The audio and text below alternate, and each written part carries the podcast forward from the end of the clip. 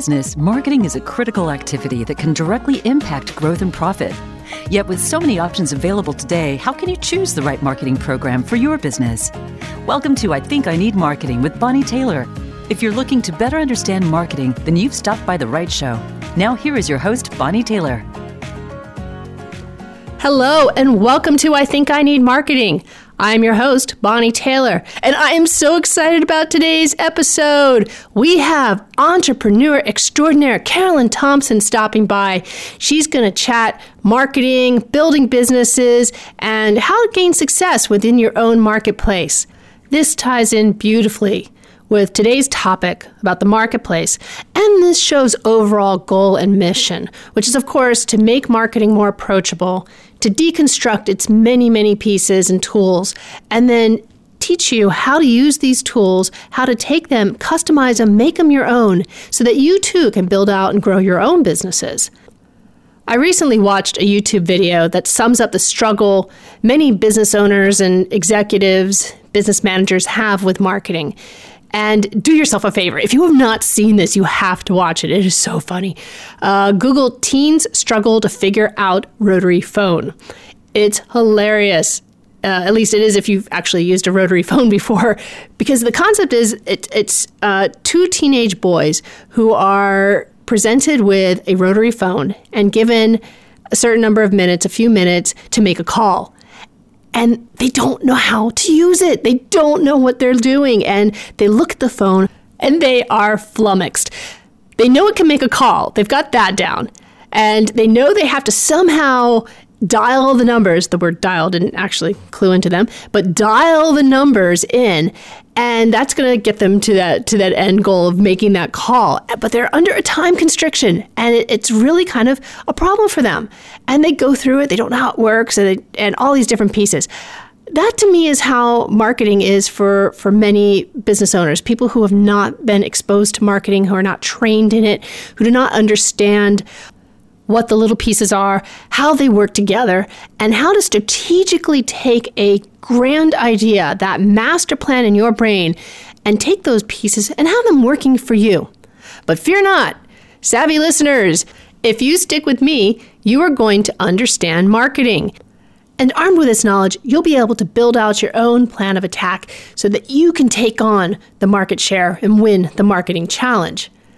So let's start by putting you in a strategic mindset. I want you to start thinking about your business and thinking about your own marketplace. Let's start with the word marketplace itself. It's one you're going to hear over and over and over again. I'm certainly going to say it quite a bit. And what does it mean and why should you even care about it? Put simply, the marketplace is where the buyers hang out. It's where you will find the people who will make a purchase from your company or make a donation to your nonprofit. That's who you're trying to target, and all of your marketing activities are funneled into this marketplace. Now, the reason why you should care about this is because your actions within the marketplace will eventually and hopefully lead to a percentage of the market. In other words, market share. Once you've made a transaction with your business, you've gained market share. Very, very small market share, but you've still gained market share. And your goal is to take as much market share as you can. And the reason for that is because that's called growth. That's how your business will grow. The more market you have, the more share of the market that you have, the bigger your business will be. And it goes on and on and on. Uh, hopefully, you've noticed by now that there is a connection between marketing, marketplace, market share. Have you figured it out yet? it's the word market, of course. And that the reason for that is because marketing is communicating and connecting with your marketplace to gain market share. That's a little cumbersome. It's a little a little bit much to say. And so what I do is I shorthand that by saying marketing grows business. Pretty pretty to the point. And that's what it is. So you're trying to reach your marketplace, communicate and connect with your marketplace to gain market share. And that's how your business will grow. You may be thinking that, yes, this is great. Another marketing term. I get it. Marketplace, market share, growth. Got it. But it really doesn't mean much to me yet. It's not personal. It doesn't it doesn't matter as much because I don't see the connection or I, I can't quite connect the dots with my own business. Fair enough. I want to change that right now because I want you to start thinking in terms of your own business. Do you have it in your mind yet? Do you see your buyers? Do you see where they hang out? The beautiful thing about the marketplace is that the entire world is open to you. You are not limited. So your buyers could be anywhere. It's just a matter of figuring out their unique features and where they pull together. Let me give you some examples. You can think about your marketplace in terms of geography. Let's say you draw a circle around your office or around your retail establishment, 20 minutes away, 50 miles away, up and down the East Coast, or somewhere around 14 different countries. And that is a geographic marker for your marketplace. But you're not limited to that. Remember, the entire world is open to you. So, thinking in terms of industries, uh, j- uh, specific types of job types within industries, you can go after people because of age, because of gender, because of both. You can go after people for their activities. If you want to target every marathon runner within a certain state, you can use that. These are your marketplaces, and it's up to you to figure out what will work with your business. Once you have that, you can start thinking strategically and build out that market profile.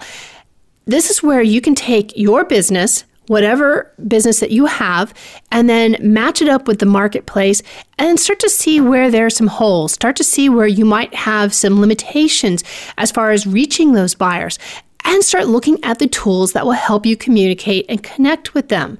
This is what the grand plan, this is what you're trying to do. You're trying to strategize and try to figure out how to best work with those people because they're already your buyers. You already know you need them.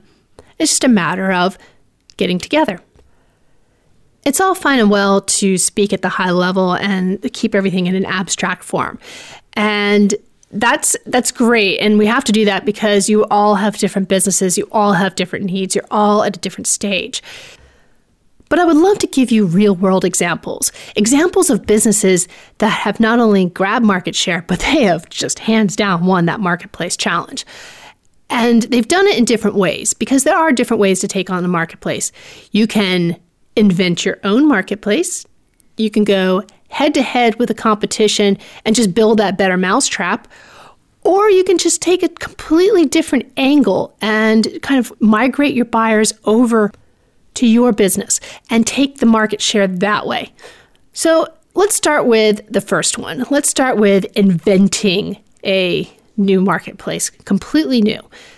I want you to look around where, you, where you're located or think about your desk or your office. I'm currently at a desk, so it's an easy one for me. I can just kind of scan and see one of my favorite products. I use these all the time, every single day. My desk is covered in these things. Post it notes. it's not that they invented, 3M did not invent paper, they didn't invent glue, but they put the two together and created a marketplace for a product that satisfied a need we didn't even know we had. That's how crazy it was. They invented a marketplace. Post it notes, as we know them today, started out as an accident. It was a Dr. Spencer Silver, who was a scientist at 3M, invented and was trying to play around with some glue, and he ended up creating this type of adhesive that could stick but come off very easily without damaging the paper underneath. And they started, after a few years, they started to market it as the press and peel bookmark. Yes, it was a bookmark. It didn't do very well because people were like, okay, I didn't really need that. Of course, people today use them as bookmarks, but back then it just it fell flat.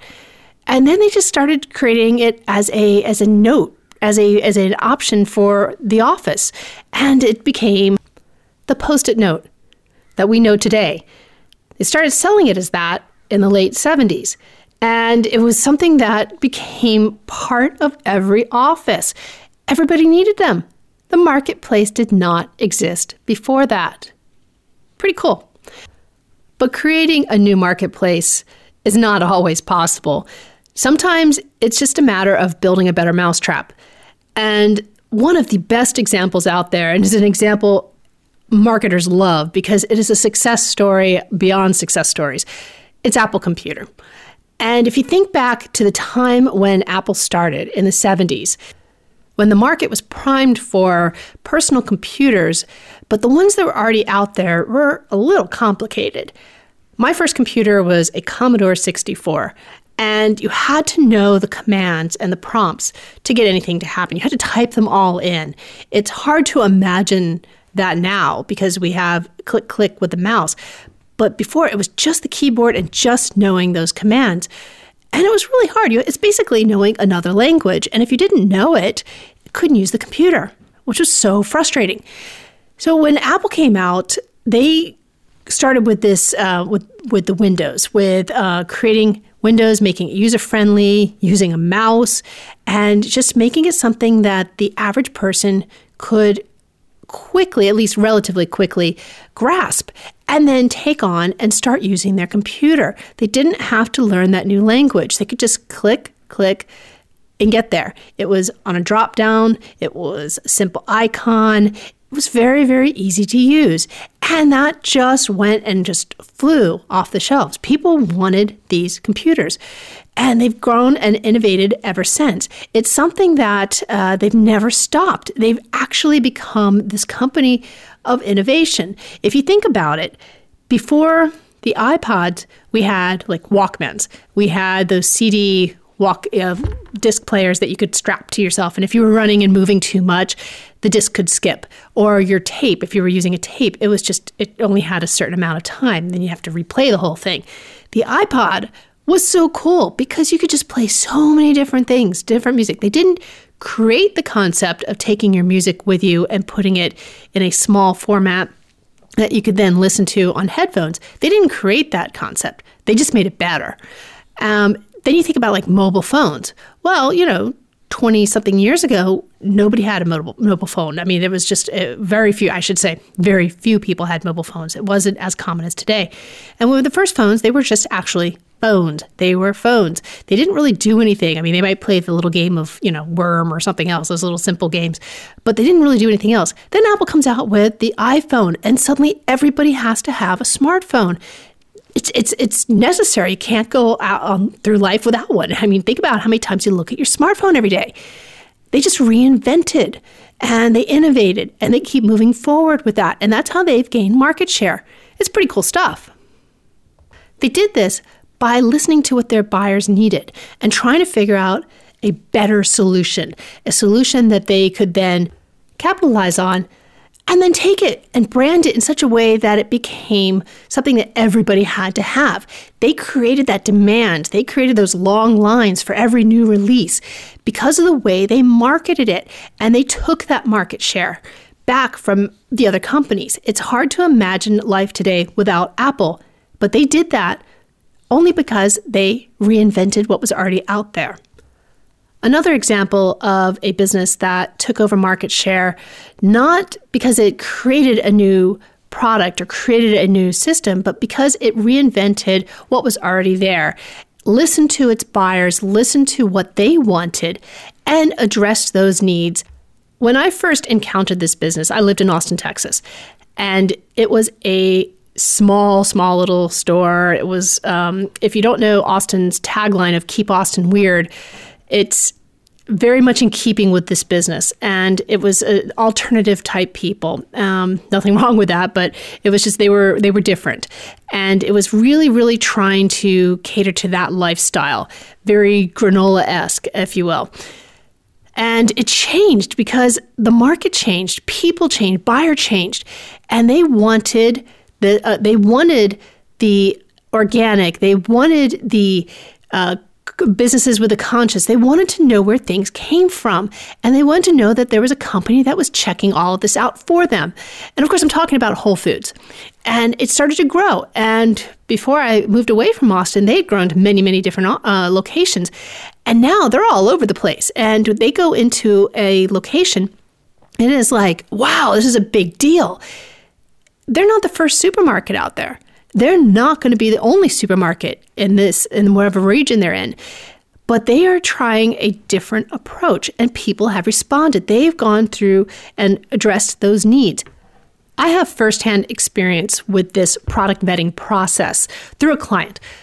If this client has, was a startup and they had two new products, organic products, and to launch them to the world, we went to the largest natural product and organic product expo. And this is a huge show. This is a very, very large show. Think multiple levels of trade show uh, exhibitors and thousands and thousands of people walking around the floor. And all anybody could talk about was Whole Foods. And they wanted Whole Foods to pick up their products. And it was such a big deal when Whole Foods came around and started talking to my client grilled my client on the products, grilled him. And to the point, fortunately, I was there and kind of jumped in and, and helped out and helped smooth the way. But it was so nerve wracking for him. I felt so bad. But that's their brand. And that's where they've gained market share because people trust them to have gone through those steps. And that's how you win market share. When we come back, Carolyn Thompson will be with us. You're listening to I Think I Need Marketing with Bonnie Taylor.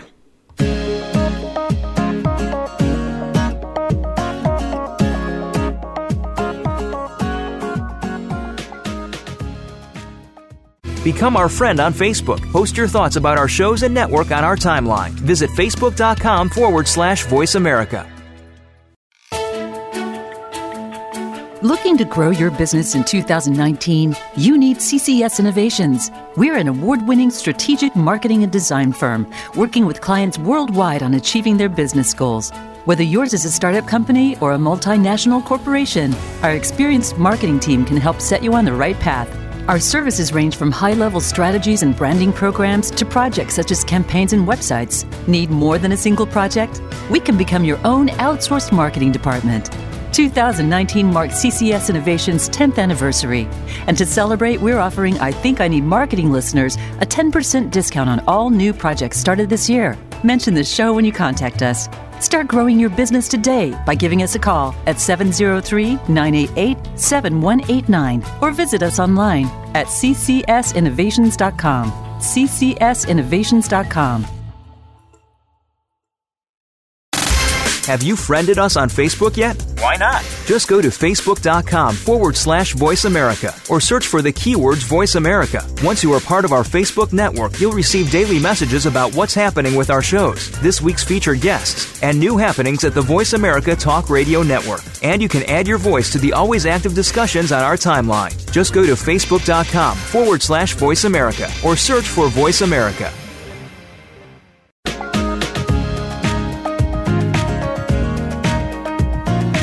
Are tuned in to I Think I Need Marketing.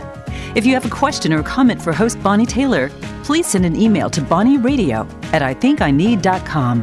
That's bonnieradio at ithinkIneed.com. Now back to I Think I Need Marketing. Welcome to I Think I Need Marketing. This is Bonnie Taylor, and I am so pleased to be joined by Carolyn Thompson. Carolyn is an entrepreneur who has taken it to a new level. She not only has been successful with one business, but she's gone on with multiple businesses, and each one has been in a different industry. So this is really exciting. I love to chat with her and start off with Carolyn. Can you just tell us a little bit about how you got started in business and started with these companies? Sure, sure. So my probably my first foray into business was my when I was a Girl Scout selling cookies door to door. That's what at least that's you know what we would like to talk about as a member of the Girl Scouts board. But um, in in all seriousness, Girl Scouts does have a great opportunity for young girls to start to learn how to make money and and have a business. And my very very first company that I had was when I was in high school I was baking cakes for people. And I used to make designer cakes and custom cakes. And then I um, babysat and did all that sort of stuff. And then as I after I got out of college I started working as a recruiter. And um, I think the first business that I started ultimately after that was uh, a recruiting agency that I ended up selling. And then took that into at that time i also had a uh, make your own mosaic store for a while which was a lot of fun. It was like make you paint your own pottery but it was make your own mosaics. Wow. And then i sold that and then um, worked for the company that bought my company previously for a while and then started another employment agency um, executive search firm which has about 40 or 50 employees right now. And after that i started the washington women's leadership initiative which was a is a 501c3 uh, educational nonprofit for women leaders. We have events every month and networking events and educational events for women leaders who can get together cross industry. So there's people from IT and there's people from marketing and there's people from HR and everybody gets together and it's been around. We have our five year anniversary actually this year in 2019. Congratulations. Um, after that, so the Merito Group is my executive search firm um, which is meritogroup.com. And we do uh, direct hire, temporary, and large scale RPO sourcing for companies. So, right now, when unemployment is so low, there's not a lot of people responding to ads. So companies need more candidates in their pipeline. So we have a whole group of people. That's all they do is um, reach out to people directly, recruit them directly, and then get them into the pipeline for companies. It's a whole separate division outside of the standard temporary and direct hire placement services that we've done for a long time.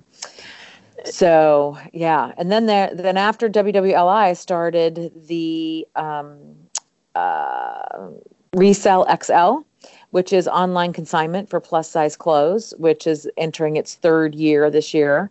And then I also had um, biopharmaglobal.com, which gets drugs approved for rare diseases by the FDA. My husband is the CEO of that. Wow. A lot of different companies, and each yes. one is very, very different from mosaics completely. to biopharma. Yes, you run separate. the range. Yeah so your approach to each one has had to have been different and trying to break into these new markets trying to break into these new industries required uh, some research and effort i would imagine. Mm-hmm. Mm-hmm, exactly. And so what kind of what, where do you start with that? If you were so thinking through my listeners uh, if some of them are thinking about startups what where where would you start well, it depends on what your passion is, right? So, so for example, let's talk about the um, the online retailer, right? So, one, I was trying to clean out my closet and wearing a size 14, 16 for a very long time, I couldn't find consignment stores to take the clothes because they don't take larger size clothes at most consignment stores because they take up more space. Consignment stores are limited to their space um, and you know they usually have smaller uh, smaller stores so they just don't take everything. And they only wanted things from like the most recent season well let's be honest we don't all just go out and buy new clothes every season. Right. so um, we have clothes that maybe are a few years old they don't have to be 20 years old but you know five or ten years old or even you know two to three years old jeans and things like that you know you want to get rid of. And you don't they're they were too expensive to for people to want to donate them but um, not quite uh, expensive enough, you know, to hit the designer market. So I couldn't find anywhere that I could unload a bunch of stuff. So I just said, I'm going to start this because there wasn't a place like that. So we take things from all over the country, the continental US, things get shipped in every week. Um, the girls process them, uh, take photos, and measure everything and post it online and sell. We sell things, we sell more overnight every day than we do all day, which I think is so fascinating but really? um, most of the shopping is, is after dark and uh, and we ship internationally so we have clients all over the world that shop from us so um, and that was just that and we literally have people literally clean out their whole closets and um, send things off. We sell a lot to movie studios, TV studios, um, people, you know, wardrobe stylists when they're trying to, you know, people who have clothes that maybe aren't the most current season. There is a big market for that in a lot of, for, particularly in wardrobe styling for television and movies. So, um, yeah, so we do have a lot. We have some pretty large um, commercial clients that come and find things and then they tailor them or whatever they need to do with it. But we also have the individuals who um, who god bless love talbots right? So we have lots of talbots and and Misook and uh, there's some things we can't keep in stock. So you know it's it's very interesting to see the cyclical nature of it.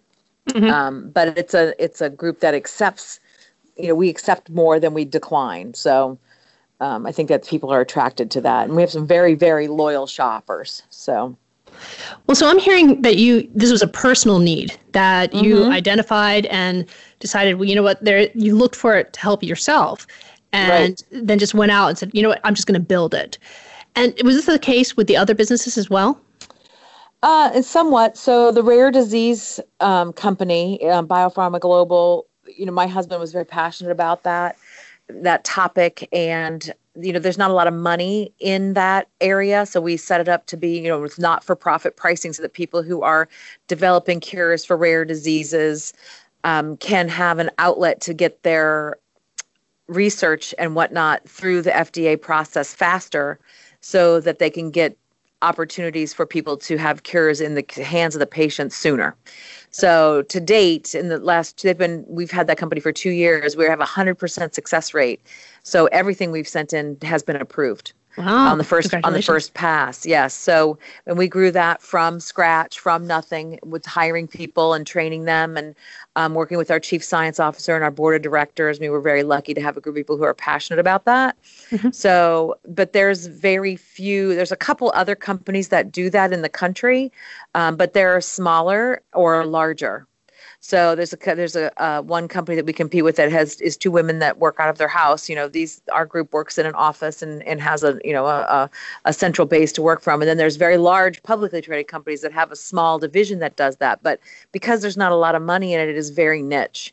Um, but fortunately, you know, we go to the JP Morgan Healthcare Conference and other conferences across the country, and that's how they meet people who are creating uh, opportunities and creating both um, what's the word I'm looking for? The the types uh, gene therapy and cell therapies hmm. uh, for mm-hmm. different types of rare diseases. So. So before you joined us, uh, the, we were talking about marketplace and talking about gaining market share.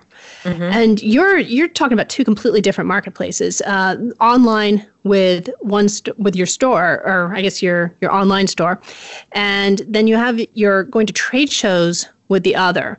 Mm-hmm. And then mm-hmm. I know personally from uh, the Washington Women Leadership Initiative that it is more of a in-person network networking situation, mm-hmm. a very good one, but it is definitely a, an in-person.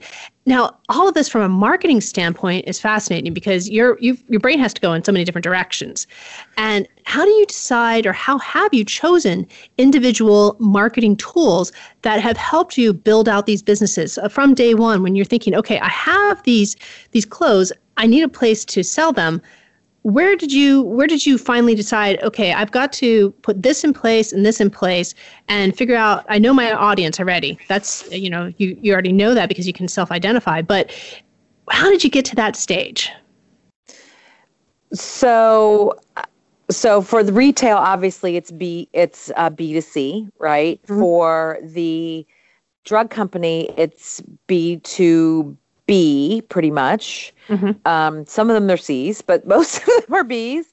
um, for the executive search firm, it's B to B, mm-hmm. right? And for the Women's Leadership Initiative, it's B to C and some B, right? So mm-hmm. it does depend. I, I do have found, though, that across all the platforms, the most effective um, what drives traffic to the websites and and I monitor all that and use Google Analytics and and look and see where people are coming from and what you know where we're spending our money from a marketing perspective and where people are are finding us. And there's a difference between marketing, communications, PR, and branding.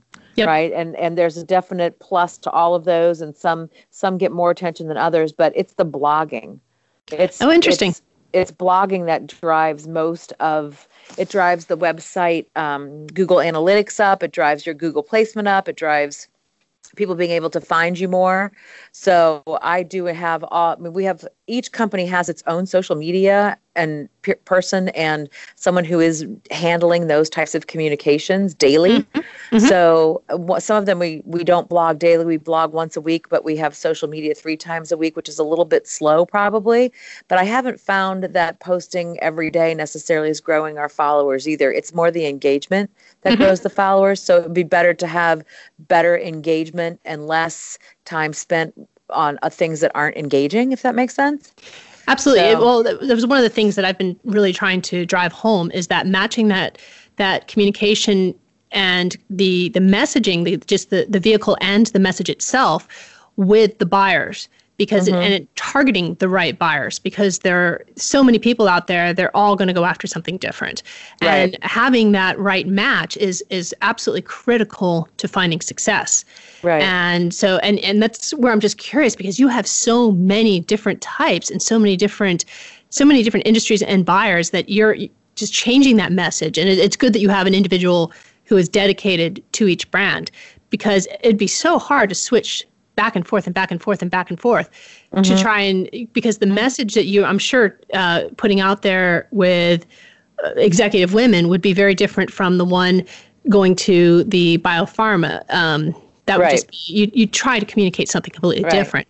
Right. Now, oh, so I'm sorry, go ahead. Well, I was going to say, fortunately or unfortunately, most of these, a lot of these messages are going to my LinkedIn profile, which does create a lot of confusion for people who's like, I don't really know what you do anymore. I'm like, well, I'm pretty much a serial entrepreneur. Yeah, yeah, I- So, right? that has such a weird really- tone. That term has No. it's like sounds like you're is negative but it's actually just fascinating to have that many different businesses and being successful with them it's just amazing but yeah well, it's it's hard bit- for people to give me referrals, right? They don't really Right. know. Sometimes they're like, oh, you know, she's got so much going on, she doesn't need referrals. Well, that's not really true either, right? I mean, the majority of of our customers, particularly at the Merito Group, where we do the staffing and placement, come on referral, right? That is always been and has what is what I have done as a profession, core profession for a very long time. Fortunately, it's fed my entrepreneurial um, bucket to be able to go out and do other things as well right. and not just be a, a solopreneur. It's, you know, definitely serial entrepreneur is probably the better term. So have you found any much crossover between them Very little. And even funnier, you know, with the consignment store, um, we have very few people. We have hundreds of people who send their items in.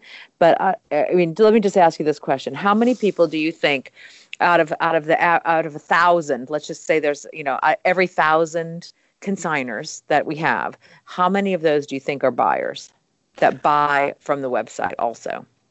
Ooh that's a good question um i don't know i think because you're you're so specialized i, I think the number would be pretty high maybe 30 40% So this was something I never even thought about when I started this. So which I think is fascinating. So it's for every thousand, it's less than five. Really It's a very low number. everybody sells but nobody buys They they buy new things and then they want to clean out their closet and get rid of it and make some money. Ah, Right. okay, And and okay. it's a very, very low number of people who buy who buy new things and resell them and also buy resell, which I thought is very interesting. And that is and interesting Right. So so less than five of all the rest, they're all buying resale but aren't sending their things in. right. So it's very it, it's it's fascinating to me, which I never would have ever thought about it that way. hmm Well, and so when you're thinking about, and I'm sure based off of your your history, you've got future plans for more businesses. And so when when do you kind of start that process? When do you think, okay, it goes from an idea to an actual, let's put this this train in motion. Let's actually get to some research. Let's get to where we're picking out how we're going to build this company out. So we have one right now that's about to launch, actually, and probably I think we're looking at April first is the deadline. Oh, very soon. Um, Right, because they're actually working on some um, equity investments right now Mhm. for that because it's a software company.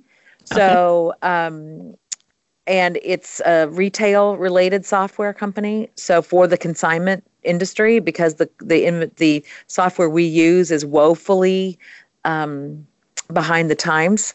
So instead of trying, we couldn't find a solution for what the things that we were experiencing. So we we made went out and made it I and love it. um, and ultimately, you know, it it it's a a really good platform where people will be able to sell. Right now, people who have consignment stores can't necessarily easily and efficiently sell through their social media, and they don't post all of their items online to sell. They might pick one or two things, but they just don't do it. Yet they take a picture of every item that comes in. So um, so this software allows them to continue to do the process of intaking their items and taking a picture. They just need to throw in a few measurements, and then they can. It will enable um, all of their platforms to be people to be able to buy the item from the post, I love it. or, well, I or to be able to search. You know, through Facebook, Instagram, Twitter. Uh, it'll link to eBay. It'll link to other sales platforms, Google Shopping, everything. I love it. When we come back, because we have to take a, a quick commercial break, uh, and then we'll come back and discuss this a little bit more. You are listening to I Think I Need Marketing with Bonnie Taylor.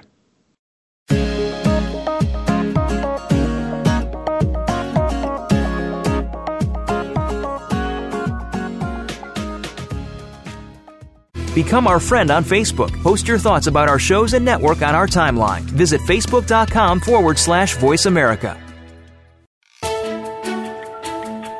Looking to grow your business in 2019? You need CCS Innovations. We're an award winning strategic marketing and design firm working with clients worldwide on achieving their business goals.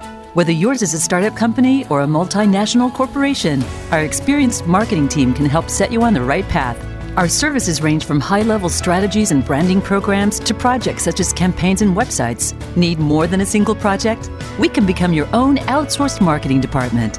2019 marks CCS Innovation's 10th anniversary. And to celebrate, we're offering I Think I Need Marketing listeners a 10% discount on all new projects started this year. Mention the show when you contact us. Start growing your business today by giving us a call at 703 988 7189 or visit us online at ccsinnovations.com. ccsinnovations.com. Have you friended us on Facebook yet? Why not? Just go to facebook.com forward slash voice America or search for the keywords voice America. Once you are part of our Facebook network, you'll receive daily messages about what's happening with our shows, this week's featured guests, and new happenings at the Voice America Talk Radio Network. And you can add your voice to the always active discussions on our timeline. Just go to facebook.com forward slash voice America or search for Voice America.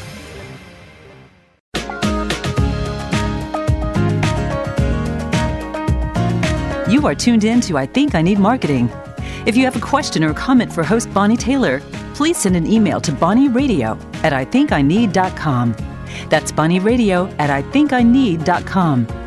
Now back to I Think I Need Marketing. We're here with Carolyn Thompson and discussing multiple businesses, serial entrepreneurship.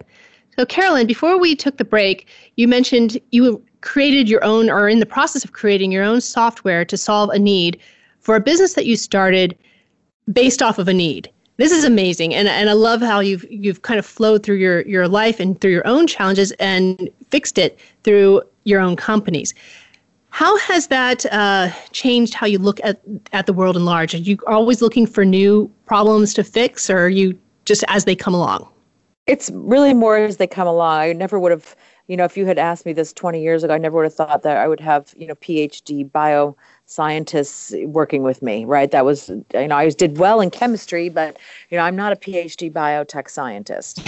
so, um, and, and I can't do the work that the people who do that work are doing, right? And um, I'll be the first person, you know, takes, takes a village, right? So everyone mm-hmm. kind of, they couldn't have started the company on their own either. So, you know, they had to have me there to get their website set up and get them a Google ranking and everything that needs to go on to get to get a company noticed and um, marketing materials created and you know things to hand out at the conferences and all that sort of stuff. So you know corporate culture, developing the corporate culture, setting up the 401k. I mean, there's all kinds of things that attract people to work there as well as attract companies uh, to do business with you, right? So mm-hmm. part of mm-hmm. that is corporate culture, which is an important factor. So um, I didn't necessarily set out to to solve the software problem either, but the opportunity presented itself. There was a, a few key pieces that fell into place, and so we went for it. So that was, you know, now we have a, a board of directors, and um, it's bigger than just me doing it. It's not just me. I surround myself with other people who have skills that complement mine. So have you found that your early market research and your market studies have guided the way you set up the company at all? Yes. So we do a lot of, particularly around pricing and strategy and go to market strategy, like what's the differentiators and what sets you apart. So, you know, with software, particularly um, early on, having the conversations with the uh, patent and trademark attorneys about what's mm-hmm. patentable. You know, software in and of itself has to have a unique process in it in order for it to be patentable. So fortunately for us, this this launch has a very unique piece to it that is a very common problem for online retailers um, to solve that we have solved and and there's actually an extra an extra little piece that's coming in here later but I can't discuss it, but right. um, there's no, two, tell us all about it right now before you yeah, launch. Seriously, two proprietary pieces to this that are patentable, so um, which is very unique. So that's one of the reasons that the investors are attracted to this is because there's two pieces that could spin off into other very very lucrative ventures that I never I never would have thought of some of this on my own without the people who are on my board and and um, you know working on this with me. It's so. it's lovely to have advisors. Mm-hmm. I, one of the things I always advise clients on is the the trademark and coming up with a business name and coming up with service names. Make sure that you can trademark them if you can. Mm-hmm. You know, it, it, service names maybe maybe a little more difficult, but definitely the company at, at a minimum and taglines as well. And so it sounds like you you do that pretty early on before you start open before you even open the doors. Mm-hmm. Mm-hmm. I did, you know, resell XL. That was one of the first things we did was was trademarked the name. And frankly, I forgot all about it until one day, you know, I'm sitting at my office and the government envelope comes and you're like, oh gosh, what is this? The government manila envelopes arrive at your desk. And I was like, oh my gosh, it's my trademark. That's it's so exciting, trademark. right? I forgot all about it, right? Did you so, do you frame um, yours? No, no, it's just sitting here next to me in the envelope still. It's still sitting in the envelope. But I'm saving I, I it for Shark mine. Tank. I'm saving those for Shark Tank. So. Right, right, exactly, exactly. So right. you can out, but yeah, no, I frame mine. I put them up there on the wall. I'm like, this is I own this. This is mine. So funny. so in fact, the the name of this show, I think I need is is trademarked. I, I wanted to make sure all of that was locked up before I started anything. That's great. Yeah. So the um, going back to your your lessons that you've learned as you've built out these businesses, not everything has been smooth sailing. I'm sure there are always bumps. Well, you always learn more from something going wrong, right? Human humans yeah. are conditioned to avoid pain, not seek pleasure. So right. people spend more time planning and worrying about what will go wrong rather than just sometimes going out and giving it a try and then learning from what goes wrong and not not holding on to that that that's a failure right? So something that doesn't go and this is this goes to people who um, analysis by paralysis or that are, have a hard time launching something because they spend so much time planning and wanting it to be perfect but it's never going to be perfect. So you know i promise you that you know the apple people and macintosh people it was never always perfect. Right right. So um, you have to be able to just evolve and pivot and and tr- be willing and able to try things right? So it's kind of like jumping into the pool. You know is the water cold? Well of course it's cold or it's hot i mean one or the other but you know either you're going to get in the pool or you're not irrelevant of what the water temperature is. At this stage are you still nervous every time you launch a company no, not really. I, just, I don't really, you know, I, I probably should put more thought into it, which is probably what most people would tell you. Well, you didn't really do a lot of this. No, I don't, because I just kind of, I just kind of figured out, and it evolves as we go. You know, none of mm-hmm. none of these are, are over ten million dollars in in annual revenue yet. So you know, you're not talking about you know Mark Cuban or something, right? We're not on Shark Tank, right? But but and and I don't know that I would ever even want that. I'm not a large company person. So there's a difference. Um, yeah, there's a difference being with the large company is the culture is different, the feel is different. It's not. Mm-hmm. Yeah.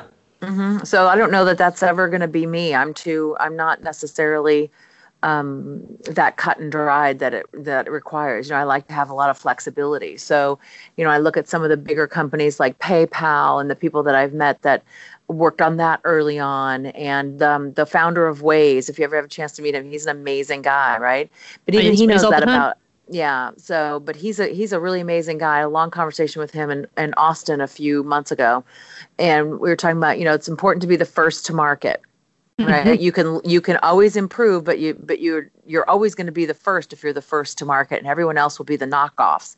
And you know as long as you are in the the um, the lean type of loop which you know you try something you evaluate and you and you pivot and you enhance and then you try something you evaluate you pivot and enhance and you keep going and going that's how companies evolve right, right. but you know he's got 14 15 startups in the loop right now Right. You know, after after one big payday, you know, he's using that money to fund other things, and that's kind of, um, you know, that's that's that's true of a lot of serial entrepreneurs. So back to just to give my listeners a, a little bit of uh, context, that first to market is also another way of saying just kind of inventing the marketplace, being the first one out there, and mm-hmm. having that taking over the market share because it's a, it's a novelty. You've brought in something completely new, and a good reference point for that would be like iPhones would be a fantastic one because, or mm-hmm. or even just cell phones in general. I mean, can you imagine? 20 something years ago, we didn't even have cell phones and we weren't carrying them around. And now we can't live without them. No, we carried them around. They were in a bag. Well, that, okay. Yeah. Yeah. They weren't the, they weren't the small. They were really, really heavy or they were stuck in the car. And they came in a bag. I'll never yeah, forget they, it. They gave us cancer. Yes. But um, yes, but, the, too. but the but the little bitty ones that that was not or that wasn't usual. Yeah, and, that was Motorola with the with the clamshell flip phone. I believe they they had the patent on that. I'm pretty yep. sure. I had one. I still have it actually. I think I have it in a box somewhere. Um, so that should be at the cell phone museum. Yeah, probably should. But it's such a. I use it for. It was funny. I used to use those for um for travel for international travel, and I'd sip, uh, switch out the SIM cards, and so I would bring mm-hmm. them for that. And now it's like, uh, that's a lot of work. Yeah, it's a lot of work.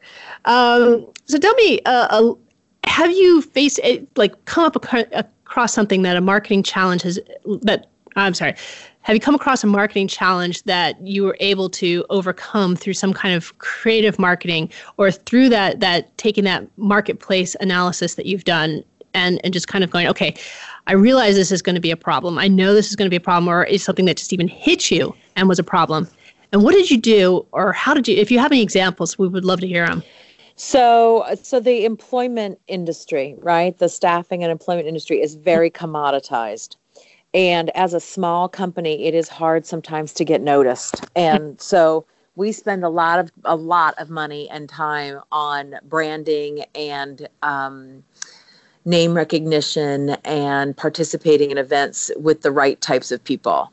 And mm-hmm. i think that's really putting yourself and getting identifying where that market is. Where are your where are the people who buy from you reading? Where what are they watching? What are they doing? Um, there are definite definite places you should and should not be right? So identifying and asking your current clients you know well what kinds of things are you reading? What are some of the magazines that you're reading? What are you looking at online? Where are you getting your information?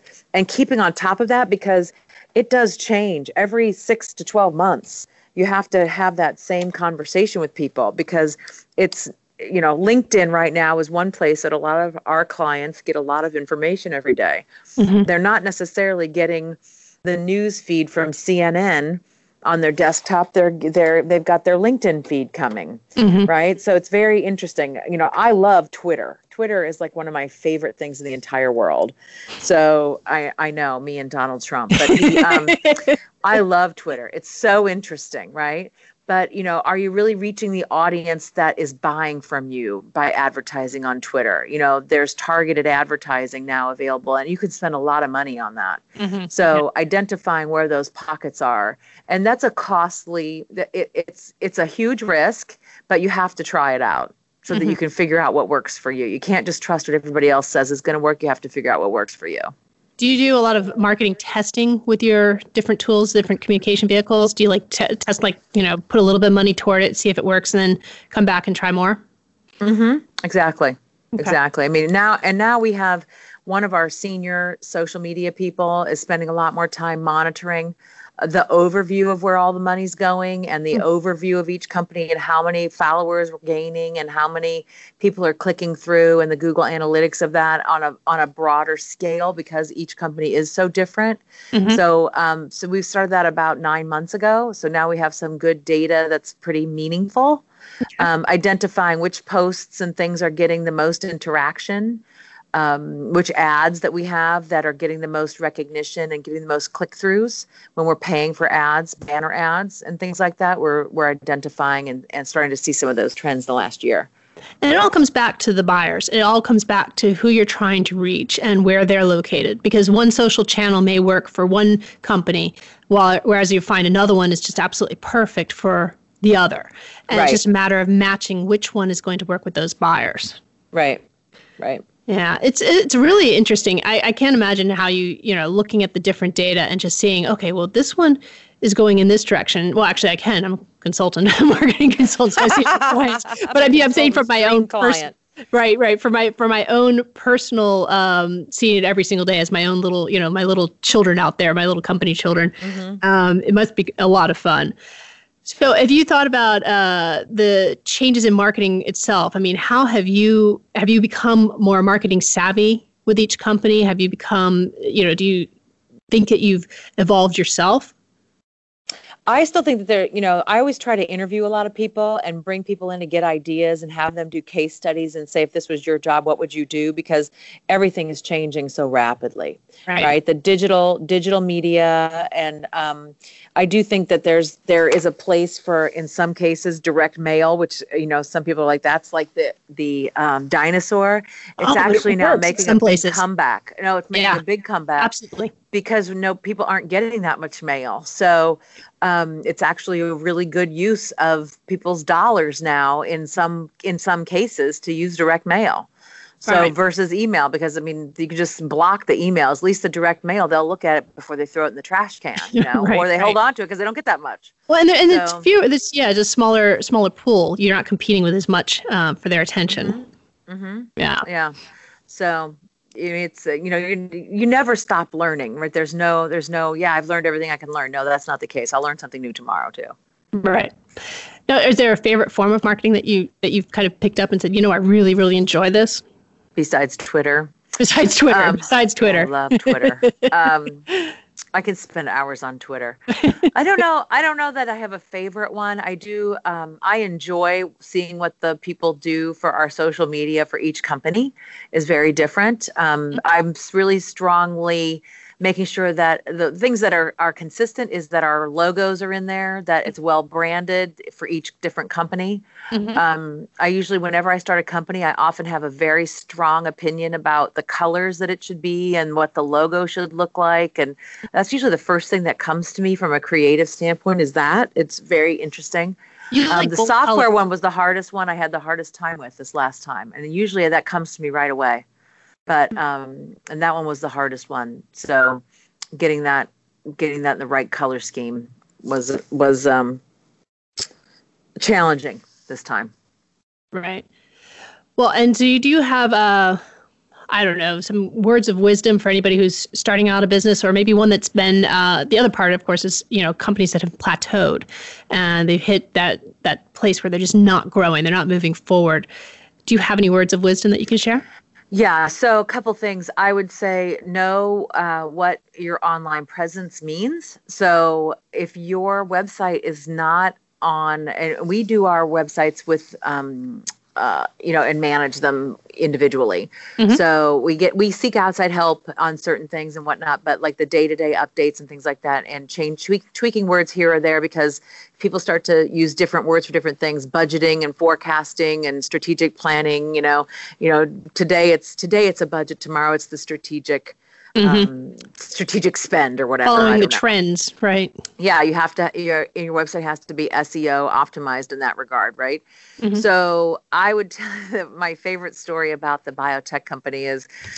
Um, they thought they would come up on the on Google's first page the, as soon as the website was up right. That's not true. Like it takes a long time it takes a long time for that to happen right? Those in this case well we got we got to the first page in in three weeks which i i thought was pretty amazing. So um, and it was coming up on the first page of the google search in three weeks. So so i would tell someone who's starting a new business to put your website get your get your website up sooner rather than later even mm-hmm. if you're even if you're not using it get the main page up so that you're getting indexed sooner rather than later you know fetching and rendering your website through google for google analytics is an important factor and mm-hmm. that's how each page is getting pulled and and you know the the page indexes i mean that's how and then when you do launch you're go, you're going to come up on the google on the first page of google when some when you get a good article about yourself put into the washington post or whatever you know so um, people will be able to google the name of your company and it will come up first because your website is older. So a lot of people don't know that. Well, this has been fantastic. I really appreciate your time and all of the advice that you've given and sharing some of your stories of all the companies that you've started. It's just uh, uh, wonderful. I really appreciate it. Thank you so much, Carolyn. And uh, we'll chat in a next uh, upcoming event, hopefully, the Washington, Washington Women Leadership Initiative. This has been I Think I Need Marketing with Bonnie Taylor. See you at the next episode.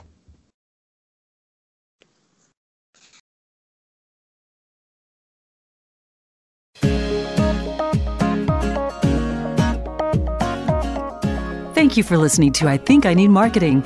Be sure to join Bonnie Taylor for another episode next Thursday at 9 a.m. Eastern Time, 6 a.m. Pacific Time on the Voice America Business Channel. Until next week, think of what you could be doing differently in your marketing program.